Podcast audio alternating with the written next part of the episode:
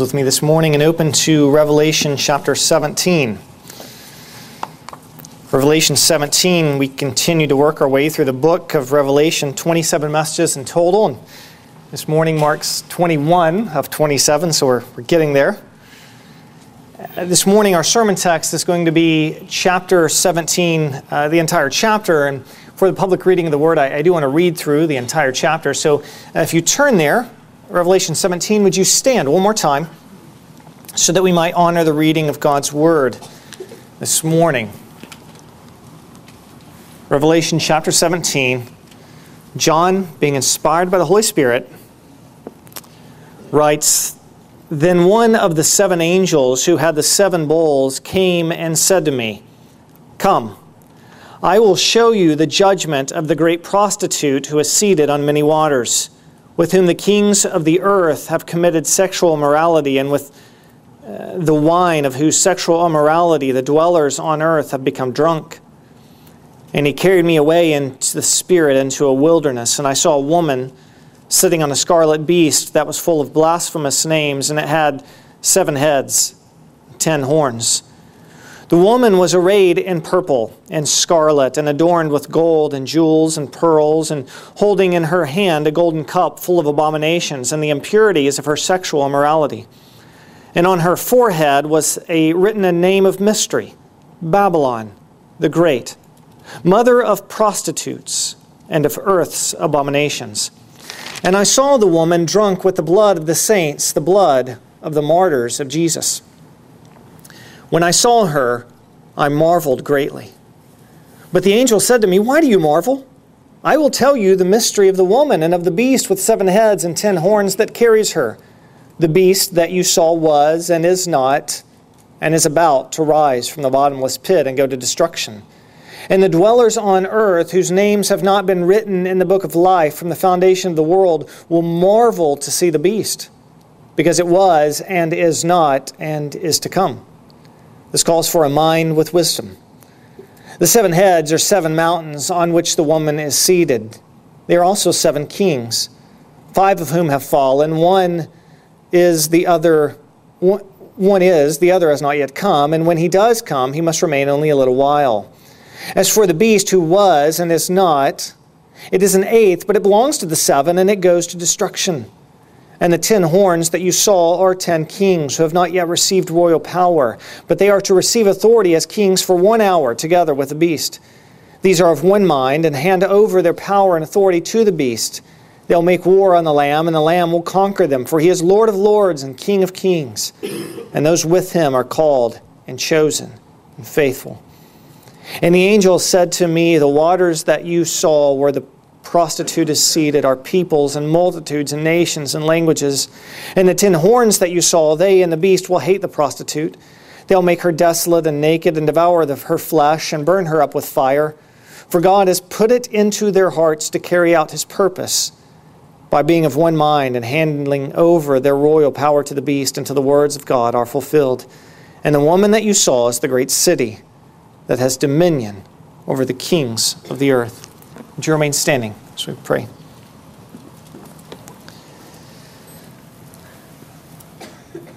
Father, Lord, we confess now that we need your help. Lord, this is a, a difficult text, one that it's not immediately clear to us. So we ask that you would open our eyes and open our minds and hearts, ears. Give us ears to hear and eyes to see, hearts to love your word, a mind to understand it, hands and feet that want to obey it. Lord, would you do all that you desire to do in this time? And Lord, as we've studied through this book, it's become even more and more apparent that we do indeed have an enemy. It was like a roaring lion seeking whom he may devour.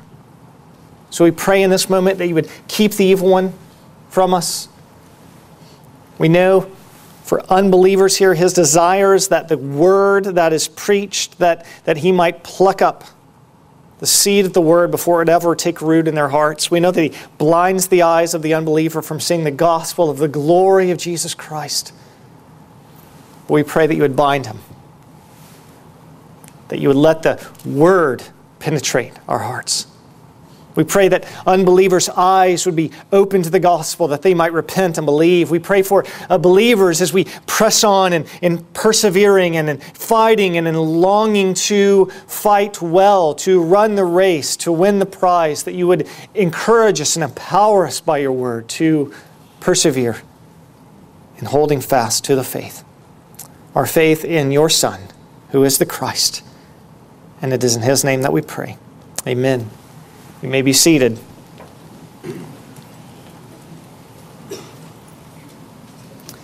In 1941, the British captured a U boat. But it wasn't just the boat that was the great treasure, it's that on the boat there was a cipher machine, a machine that would allow them to decode the enemy's crypted messages.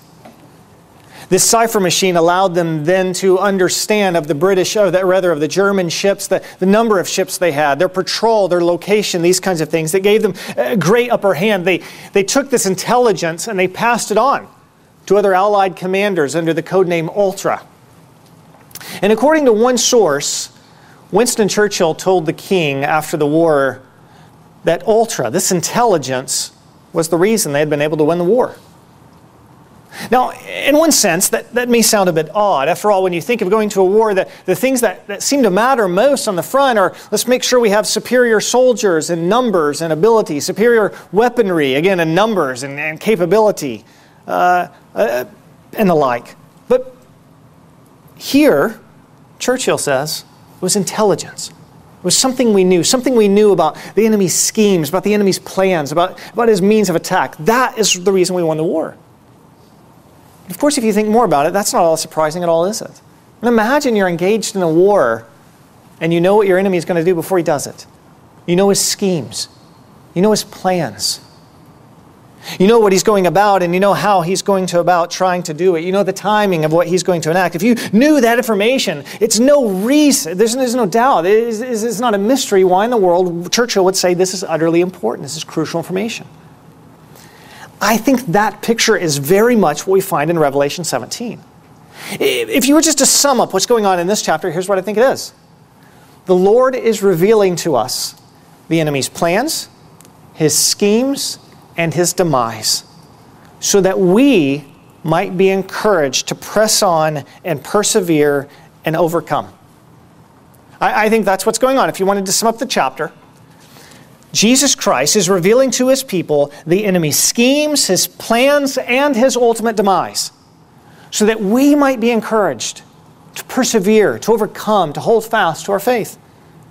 Now, that is simple enough. I think we understand that. The reason it's complicated for us is, as I've said throughout the book, one, we're a number of years away from the setting in which Revelation was written. So we, we don't necessarily feel Rome the same way that the original readers would have heard it. When we hear uh, that this woman is seated on seven mountains in the first century, they'd said, well, of course, Rome is the city founded on seven hills. There would have been some instant uh, reference point for them.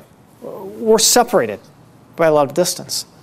And as I've said from the very beginning, it's written in a literary form or genre we're not familiar with, apocalyptic, which is heavy on symbolism so it's not obvious to us right off the bat all the points that this text is making because it seems to be clouded in the mystery of symbols. So here's then what I want to do for us this morning. First, I want to just try to identify what I think is the key symbol in this chapter. And it's this woman, this prostitute. Then I want to lay out what I think is then the meaning. What, what is then he telling us here? What do we, why do we need to know about this woman?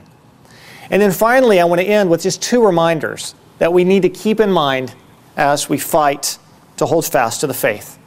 So let's first just start on this note of identity, just the identity of this woman. The text starts out in chapter 17, verse 1, with one of the angels that we saw in chapters 15 and 16. Remember, there were seven angels, they had seven bowls. This was God's final wrath being poured out on the earth. Well, now we have one of those seven angels. Verse 1. Then one of the seven angels who had the seven bowls came to me and said, so, so here's the, the main thesis then, that we're, the main theme that we're going to see over the next few chapters.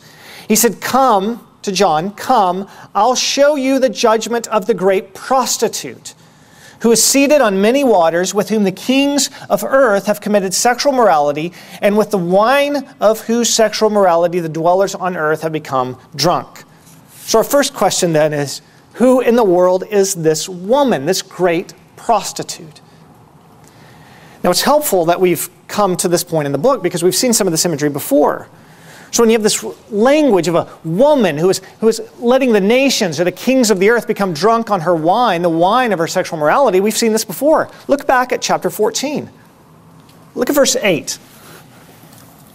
In Revelation chapter 14, verse 8, what we've heard earlier is an angel make another statement, an announcement. Here, here's what we find in verse 8 of chapter 14.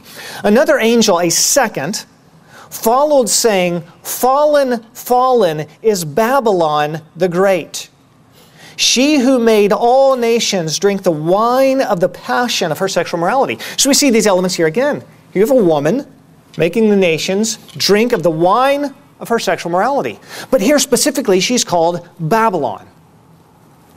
And what we said at the time was that at this point in history, Babylon is not some kind of key player on the world stage. They're off the world stage, they're just off the scene.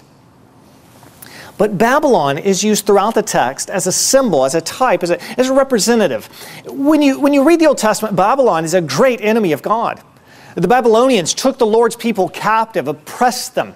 Uh, the Babylonians actually called upon the Lord's people to worship false gods. Remember the story of uh, Nebuchadnezzar? Uh, calling upon uh, the people of Israel to bow down before the great statue. Well, this was just just common uh, thing in the Old Testament. They're always luring the people away as the very captives of God's people, always luring them away from God and from devotion to Him and from faithfulness to Him to actually devote themselves to false gods. And so Babylon, then, because it played that role in the Old Testament, just becomes a symbol of any nation, any state, any, any institution, any person who might do that, then is labeled Babylon. In the first century, at the time uh, Revelation is being written, they would have looked and said, Rome is the latest installment of Babylon. And they would have been exactly right. So in Revelation 17, and we come back to it, we can say, well, this, this woman here is Babylon, according to chapter 14. And I think that's only confirmed to us when we get to the end of chapter 17. I mean, look at the very last verse of the chapter. And the woman that you saw is the great city that has dominion over the kings of the earth. Again, at that time, that would have been Rome. And even in verse 5, we can see she's called Babylon, right? It's chapter 17, verse 5. And on her forehead was written a name of mystery Babylon the Great, mother of prostitutes and of earth's abominations. So you can say at this point, well, then it seems then that, that this woman represents Babylon, or, or in the latest installment of Babylon, Rome at this time. So the woman represents Rome. But let's stop there just for a second and point out the identity of something else. Something else we've known before. So this is just by way of reminder.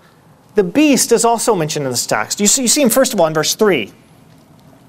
And he carried me away in the spirit into a wilderness, and I saw a woman sitting on a scarlet beast that was full of blasphemous names, and it had seven heads and ten horns. Now, we saw the beast described in that exact same way back in chapter 13. We see the beast again uh, mentioned in verses 7 and 8 of chapter 17. When, when the angel says to John, Why do you marvel? I'll tell you the mystery of the woman and of the beast with the seven heads and ten horns that carries her. The beast that you saw was and is not, and is about to rise from the bottomless pit and go to destruction. And the dwellers on earth, a, a phrase in the Revelation that always means unbelievers, and the dwellers on earth, whose names have not been written in the book of life from the foundation of the world, will marvel to see the beast because it was and is not and is to come. Now, just by way of reminder, remember what we said about this beast in Revelation chapter 13? Is the beast is the symbol of any oppressive state or institution or social structure and anything like this that Satan, con- concrete examples in history, that Satan uses to oppress and persecute the Lord's people. So, uh, the beast, you might say, one installment of the beast throughout the entire age was Egypt in the Old Testament. Another installment of the beast would have been Babylon. Again, in, in the time that Revelation is written, the latest installment of the beast at that time would have been Rome. And this idea of the beast being one who was and is not and is to come is the same idea we saw from Revelation 13 that the beast had a mortal wound and yet was living. The idea is that there will be times in history when the beast is, and then he'll be cast down. So, again, take Egypt. I mean, Egypt was a world power, and then Egypt was thrown down. Does that mean the beast is done? He was and is not. Well, no, there's only going to be another rendition of the beast in history. Here comes Babylon. And then Babylon's done. So as, so as that is, the beast done? Well, no, here comes Rome. And, and so on and so forth throughout the ages, so that people are continually uh, watching the beast who was and is not rise again. They're watching, again, concrete historical examples used by Satan to oppress and persecute the Lord's people. Again, the latest installment of the beast is Rome. But now we have a problem, don't we? If the beast symbolizes Rome and transcends Rome throughout all the ages, all the manifestations of the beast, and this prostitute, this harlot, this sexually immoral woman is Rome, and more than Rome, so that she's seen across the ages as well, then how in the world can the beast and the prostitute both be Rome when they're clearly distinct in this text?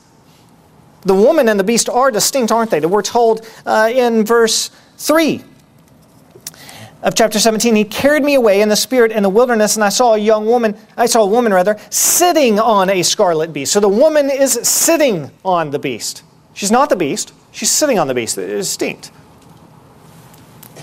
well here's what i think is going on. You remember back in chapter 11 Remember this interesting scene where John's first given kind of his first hands on task, and he's told to go, go and he sees this temple in the courtyard of the temple. And you'll remember, he measures out a part of the temple, part of the courtyard, and, and the Lord says, uh, That part's measured out, but, but don't measure out the other part. Leave that part not measured. That part is going to be trampled on the Gentiles for 42 months. And what we said at the time was that didn't symbolize two groups of people. As if some in the church, the temple, the people of God, some in the church will be guarded while others in the church will be persecuted. That's not the message. It's not the message of the Bible, right? If anyone desires to live godly in Christ Jesus, he will bear persecution, right? So it's not like part of the church persecuted and part's going to be fine. Rather, what that text was showing us is two aspects that are true of the same group of people. We said at the time is the people of God are going to be vulnerable to the persecution of the enemy, and they're going to be invincible. They're going to be kept and guarded and preserved by Satan. We're going to be attacked and persecuted. We're going to be preserved. We're going to be vulnerable, but we're going to be invincible. Again, two aspects of the same person. In fact, later on in chapter 11, by bringing up the two witnesses, uh, John was just showing us a third aspect of the church. As the church is being persecuted and preserved, they're going to be preaching the gospel. I think what you find then in Revelation 17 is the same reality. The reason that the beast and the woman would both have been understood in the minds of the original readers to, to, to represent Rome, though they're distinct, is because what the beast and what the woman represent are two different aspects of Rome itself. Two different aspects of, of the state or the structure that, that Satan is using to oppose the Lord's people. The beast, that metaphor, is used for the Lord to show us that Satan will use at times throughout the history of the age, he will raise up the state or, or social structures or something like this, an institution, and he will attack the Lord's people through violent oppression and persecution. That's what Rome was doing in the day. The Caesars were at times calling upon the people of God to deny Jesus Christ or be killed. That's one aspect of Satan's attack to physically and violently oppress and threaten the Lord's people. Remember, the false prophet was just another aspect. Also, sometimes as the state is, is raising up and violently oppressing and persecuting the Lord's people, there will be voices along that say, Get on board. Get on board. It's not that bad. You can sacrifice truth. This, this voice of falsehood, that's another avenue that Satan was going to use to try to turn against God's people. Violent oppression and false teaching. When the woman, we find yet another aspect of his attack. He's going to seduce. In other words, Satan doesn't simply have one game plan. His game plan isn't, I'm going to come at the people of God with violence and oppression, and I'll wear them down. That's an effective strategy, but that's not it. That's what the beast represents. But he also says, I'm going to come at the people with the false prophet. I'm going to come at them with, with, false teaching, with deceptive teaching that says things like, listen, if you don't change and get on board with what the people out there who are unbelievers are doing, you're never going to reach them. And other kind of false teachings like that, whereby the people of God are, are lured away into false teaching. That's another game plan Satan going, going to use. But there's a third right here in Revelation 17. There's going to be much in our culture that seduces us, like a prostitute. Again, just notice this, this imagery of how the woman is spoken of as if she is tempting them with sexual immorality. Verse 2. Uh, we're, we're, told of this great prostitute with whom the kings of the earth have committed sexual immorality, and, and with uh, the wine of whose sexual immorality the dwellers on earth have become drunk. Look at verse 4. The woman was arrayed in purple and scarlet and adorned with gold and jewels and pearls. She looks very ravishing here, right? This is, this is to be an attractive woman. And in her hand is a golden cup full of abominations and the impurities of her sexual immorality. In verse 5, the name written on her head is Babylon the Great, mother of prostitutes and of the earth's abomination. Clearly, this woman is pictured as a prostitute because as uh, the father teaches his son in the book of Proverbs, she is very appealing on the outside, but stay away, for she leads to death. This is another way that Satan is going to work. So, who is this woman? Who is the harlot? Who is the great prostitute in the text? I think the identity of the woman is simply another aspect of how Satan is going to use people in the world, institutions, states, whatever, to seduce the people of God to come away from Him, to walk away from Him. So, therefore, we can say this. If you want to go to point two, the meaning then of this point is, as I said, just as Satan will use oppressive states to oppose God's people, so he'll provide ways to seduce them to turn from Christ. Again, this is just another aspect of how Satan is going to work throughout the age. The one who is a roaring lion, seeking whom he may devour, will devour some with the sword. He'll devour others with seduction. Devour some with the sword, he will devour others with seduction. This, this great prostitute who, who's, who's leading others into sexual morality, we shouldn't see sexual morality as being literally sexual morality. Though sexual morality is a way many people are led away from Christ. But the reason the image of the prostitute or sexual morality is used is because it's picking up on an Old Testament theme. Again, we've seen this throughout the book. In the Old Testament, the people of God were to be pictured as the bride of the Lord. Right? The Lord had taken them. He says in the book of Ezekiel, You were like a, a, girl stranded and abandoned on the side of the road, naked in your blood. And, and I took you and I cleansed you. And, and when you came of age, I took you and, and betrothed you to myself, married you to myself. You were my bride. And yet, every time Israel was unfaithful, sought after other gods, committed idolatry, the Lord didn't say, You're idolaters. Though He did say that, He said more. He said, You're adulterers. You've engaged in sexual morality. You're like a prostitute. You should be faithful to your husband, but when you chase after other gods, when you chase after your sin, you're being sexually immoral. Well, that's the picture here. The reason uh, that, that, that the state of Satan's use here and his weapon of seduction is called sexual morality is because what it represents is anything Satan uses to lure us away from faithfulness to Jesus Christ, who is the groom of the bride, the church, the husband of the church. This book is going to end with a wedding feast. The lamb and the bride of the lamb being wed. And at this point, one of the things that Jesus Christ is telling his church at this point and throughout the ages is one of the attacks of Satan will be that he will attempt to seduce you and lead you away to walk away from Jesus Christ. It may be with a very literal temptation of sexual morality, but it may also be with the temptation to riches, the temptation to seek after fame, the temptation to seek after power, all these kinds of temptations that, that are seductive, that, that look great and, and inviting and beautiful on the outside. And yet, when you go down that road, they're terrible and destroy. So, this, I think, is the meaning of Revelation 17. He's simply unveiling the enemy's schemes and his plans. Here's another thing the enemy's going to use. So, let me then end this morning with two reminders. Reminder number one the harlot or the prostitute, whatever you want to call her, the harlot's seductive schemes are meant to make war against Christ. The harlot's seductive schemes are meant to make war against Christ. Now, the reason I'm making you this reminder is really the same reason that the father in the book of Proverbs tells his sons how devastating and how destructive this prostitute is, this adulterous woman is. Again, she looks very good from the outside. The reason that, that, that Solomon has to sit with the sons, or remember in the book of Proverbs, and say to them, I want you to know how bad the adulterous woman is, is because she looks good. She's inviting.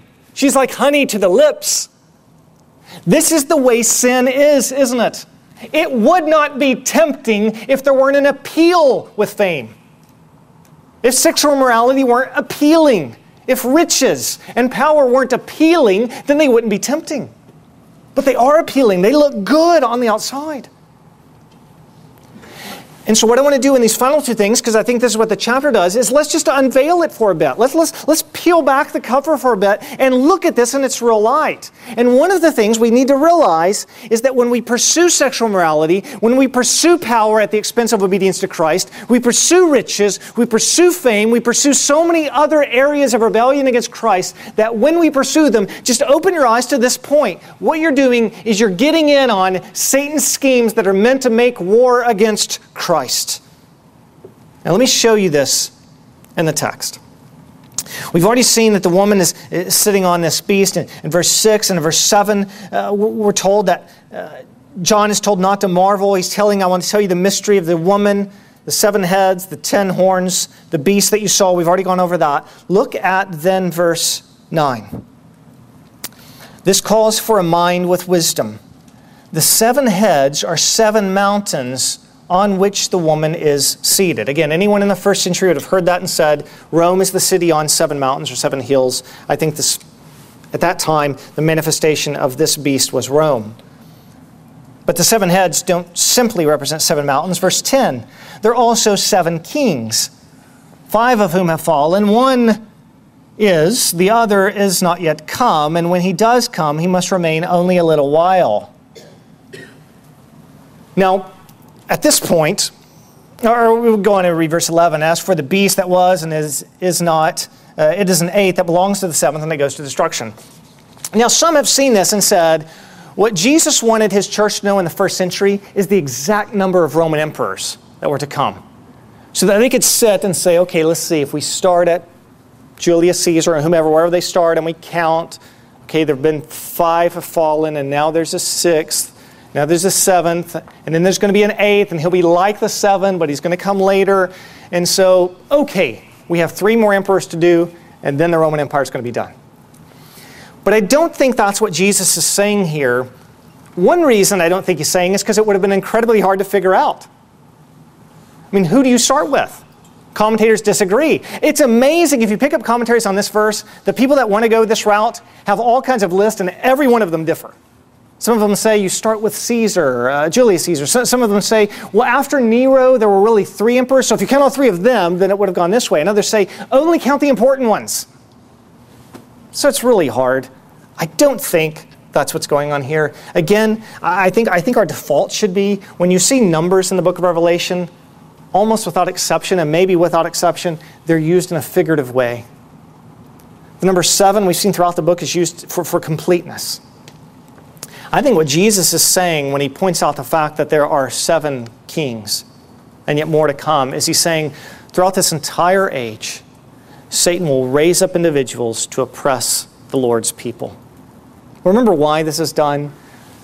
Because Satan was cast out of heaven and heaven celebrated. Satan no longer gets to stand before the throne and accuse God's people, and heaven rejoiced. Remember the scene in chapter 12? Heaven rejoiced, but the angel said, But woe to the earth and sea because Satan was cast down out of heaven, but now he is coming after the Lord's people. And throughout the age, he is going to raise up kings. He's going to raise up peoples, states, social structures uh, to persecute. And I think what Jesus is saying here is listen, this is going to last throughout the age. It seems that there's going to be one climactic manifestation of this, one climactic manifestation of the beast at the end, this, this eighth. But when he says five have already fallen, he doesn't mean them to start counting emperors. What he's saying to them is this this is going to last throughout the entire age, but I have news for you. There is going to be an end. There's going to be an end to this. We're already throughout this time. The, the, the, time of Satan raising up individuals to persecute the Lord's people is not going to go on forever. Five have already fallen. The end is coming. That's what he wants them to know. It's going to be throughout the age, but there is going to be an end. When he says in verses uh, 12 through 14, these ten horns that you saw are ten kings who have not yet received royal power, but they're to receive authority as kings for one hour together with the beast. These are of one mind and hand over their power and authority to the beast. They'll make war on the Lamb, and the Lamb will conquer them, for he's Lord of lords and King of kings, and those who call him, and those with him are called and chosen and faithful. I don't think he mentions these ten kings because we're to think of something entirely different from we just saw in verses 9 through 11. I think that 10, 10 kings largely represent the same reality. That, again, 10 kings throughout the age Satan is going to raise up individuals. There, there are some who are yet to come. These kings who have not yet received authority. But when they do, they're going to hand their authority over to the beast, and he's going to persecute the Lamb and the Lord's people. Basically, what I want us to see here is the lamb, or rather, is the dragon, is the beast, is Satan's design. Why does Satan do everything he does? Because he hates the Lord Jesus Christ and he's making war against him right? That's what the text says. That's what this all builds up to. They hand their power over to the beast, verse 13, and they will make war on the Lamb. Why does Satan blind the minds of unbelievers and exercise his flu influence on them in this age? Why does he do it? He does it because he's making war on the Lamb. He's making war on the Lamb's people. What I want us to see about the seduction of sin is when you and I rebel against Jesus Christ and we run after fame. And we run after riches, and we run after power, and we run after sexual immorality, and you can name it and keep going down the manifestations of sin in our lives. When we do that, don't be deceived. We are engaging in war against the Lamb. That's what Satan's doing. In other words, you may think, you know, I'm gossiping about someone, but I really don't think it's that big of a deal. And what, what you're doing is playing into the very plan and scheme of Satan to make war on the Lamb. Or, or let's make it a bit extra, because you could say, you know, when you gossip, I mean, you really are hurting somebody else. Well, let's, let's just devote it to something that seems like it only affects us. What about when we chase after our lusts by pursuing pornography? Mean, you could very much argue, and it's just affecting me, it's not really a big deal. What this text reminds us of is when we're seduced into that kind of sin, we're playing into Satan's scheme of making war on the Lamb. When we chase after a certain body image and therefore abuse ourselves by either starving ourselves or sometimes gorging and throwing up food, as it's just common, right? We have to bury our heads in the sand. and say that men and women across our nation aren't struggling with lust and chasing after unrealistic, superficial body images. This is just real, isn't it? And it seems like in each of those cases that we're just hurting ourselves. It seems like it just affects us. But Revelation 17 is showing us a bigger picture. No, these are Satan's schemes because he hates the Lamb. So, first of all, let's see sin for what it is. Sin is an attack on the Lamb. But there really is a second point we're to see here as well. And it's another reminder that we need in our fight. It's this As alluring as her seduction is, as alluring as the prostitute's seduction is, and here, again, we might include the things I've mentioned so far, though we can include more riches, fame, sexual morality, and so on. The end is self destruction and judgment. As alluring as her seduction is riches, fame, sexual morality the end is self destruction and judgment. That is to say, I want us to remember two things when we think about sin. One, think about how evil it is. It's not neutral. When you pursue your lust or whatever it is you do, it's not just neutral or it's not just kind of bad. It's war against the Lamb. See how evil it is. And then, second, see how it ends. Though it looks seductive, though it looks great, though it looks very appealing on the outside, in the end, its end is self destruction and judgment. This is shown in two ways in the text. One of them is shown in verse 14. All these are gathered together. Satan's plan to lead many to direct their lives toward war against the Lamb. And here's how verse 14 says it ends They will make war on the Lamb, and the Lamb will conquer them. For he's Lord of lords and King of kings, and those with him are called, cho- called and chosen and faithful. That is to say, if right now you're rebelling against the Lamb, you won't win. You won't win. If you think you want to stand before the Lamb in your sin on that final day, you do not. You're being deceived. But there's another way we see in the text that this message of sin's self destruction is there. Look at verses 15 through 17. And the angel said to me, The waters that you saw where the prostitute is seated. Remember from, from verse 1, this prostitute, she's seated on many waters. He now says, The waters you saw where the prostitute is seated are peoples and multitudes and nations and languages. That's to say, her seduction is worldwide. There's not a people who, who are somehow Im, just, just invincible against uh, temptations to, to seductive sins. It may look different in different cultures. It may look different with the people Casey's dealing with in Peru. Their sins and their seduction may look different than the sins of seduction that we see in the United States, but in the end, it's the same reality. The harlot has, has uh, influence over all the world. She's seated on the waters who are peoples, multitudes, nations, and languages. But listen then to what 16 and 17 say. And the ten horns that you saw, they and the beast will hate the prostitute they will make her desolate and naked and devour her flesh and burn her up with fire. Now, why in the world would they do that? I mean, just, just stop and answer that question. Haven't we said the beast seems to be in collusion with the harlot? Shouldn't the beast mourn if the harlot is judged? Yes. In fact, in chapter 18, what we're going to read is the whole world lamenting over the destruction of the harlot. Well, then, well, then why? If they should be in collusion together, and if they're going to mourn when the harlot's destroyed, why is it then that the beast is going to destroy the harlot? Verse 17 For God has put it into their hearts to carry out his purpose by being of one mind and handing over their royal power to the beast until the words of God are fulfilled. Now, what is the showing then?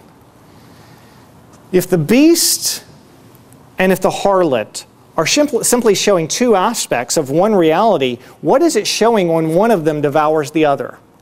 I think what it's showing is this sin is self destructive.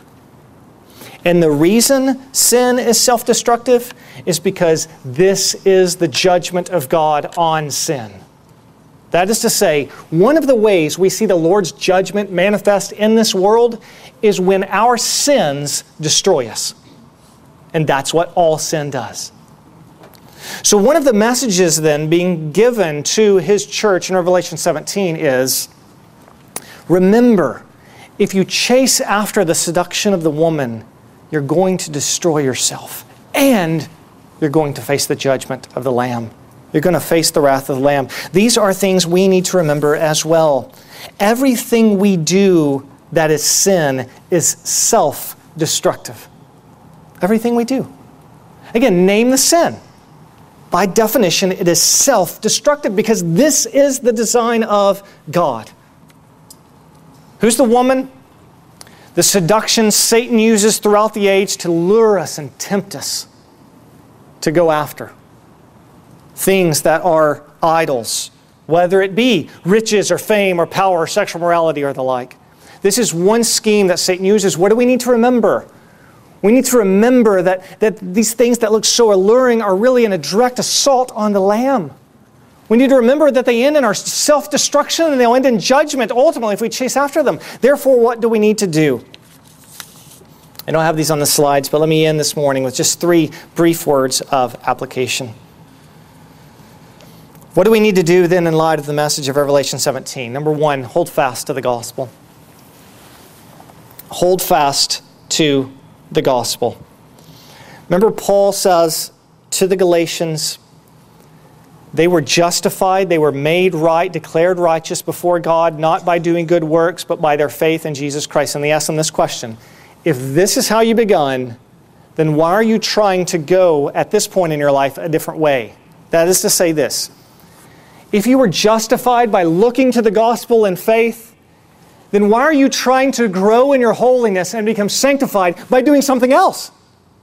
This is your key. Look to the gospel in faith. Hold to the gospel. You say, I, I, just want my heart to desire holiness more. Well, then what is the fundamental thing you need to do? Look to the gospel. Remember, Jesus Christ lived for me, died for me, was raised from the dead on the third day, so if my faith is in him, his righteousness is credited in me. There's nothing else in all the world that will drive your heart to want to obey God more than that truth.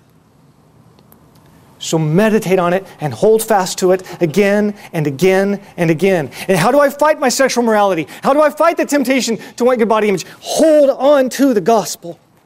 That's number one. Number two, and number two just applies to us as we've chased after this sin.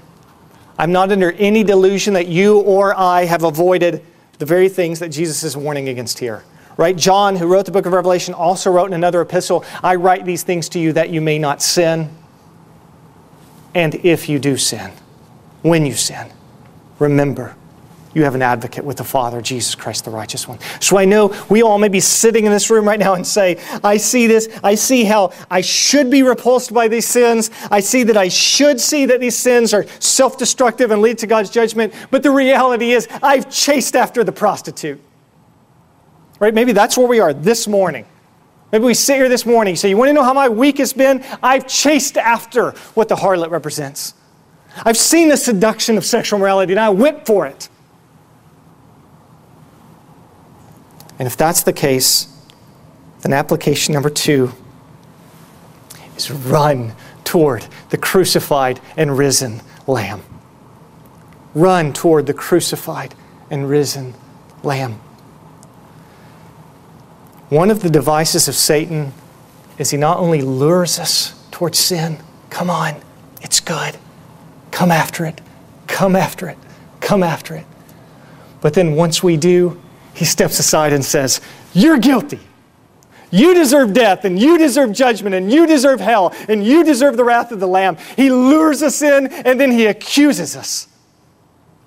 And so, one of the things we need to do this morning is not only hold fast to the gospel, but if we've been lured into sin, we've chased after our own passions, then one of the things we need to do, as Satan's accusing us, is say, Yes, yes, yes, Satan, I deserve death, and I deserve hell, and I deserve judgment, and I deserve wrath. I don't deserve even to be acknowledged as a servant of the Lord much less than that do I deserve to be acknowledged as God's child. But I have news for you. Though wrath and God should be my due portion, I'm never going to see it. Because Jesus Christ died for me.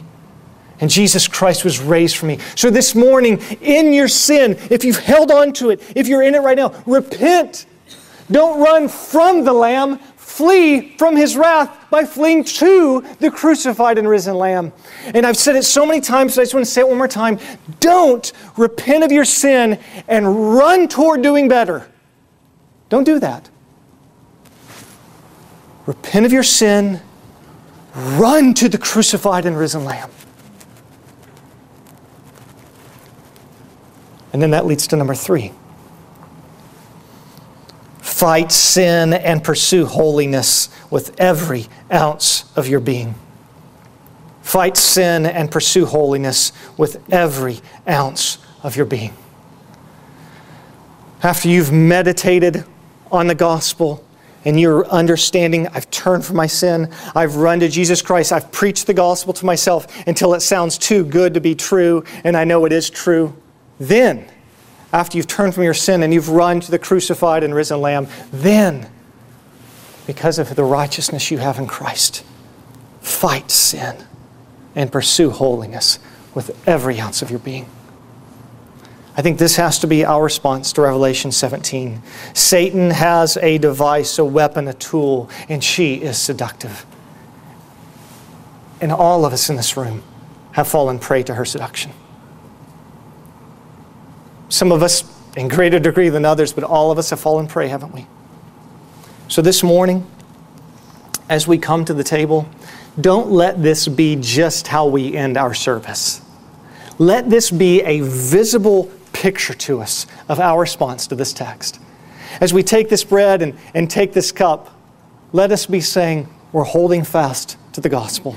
As we take this bread and take this cup, let this be our way of saying, I'm repenting of my sin and I'm looking to the crucified and risen Lamb for my hope and my forgiveness and my power to obey. As we take this bread and we take this cup, let us hold fast, saying, This is my proclamation that because Jesus Christ has died and been raised for me and justified me, by His grace, I'm going to pursue holiness and fight sin by the power of the Spirit, being fueled by the gospel.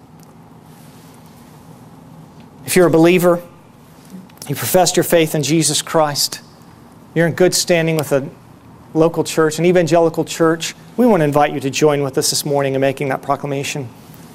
If you're not a believer this morning, then the bad news is that when Jesus Christ, the Lamb, pours out his wrath on his enemies, if you've never repented of your sins and placed your faith in Jesus Christ, you're going to be one of those enemies taking his eternal, tormenting, terrible, merciless wrath. But the good news is you can turn from your sin this morning. And by faith in Jesus Christ, who lived and died and was raised, be reconciled to God. If you're not a believer this morning, don't come to the table, but do come to Christ. Profess then your faith in baptism, and then join with us week by week as we come to the table. If you're not a believer and you want to talk to me or, or somebody else after the service, please go to someone and say, I just want to know that I have been reconciled to God. I want to know the gospel. I want to know how I can be saved. We'd love to talk to you. Let's take a moment of silence now at this time as the ushers and musicians get in place, and then we'll come to the table and celebrate the gospel this morning.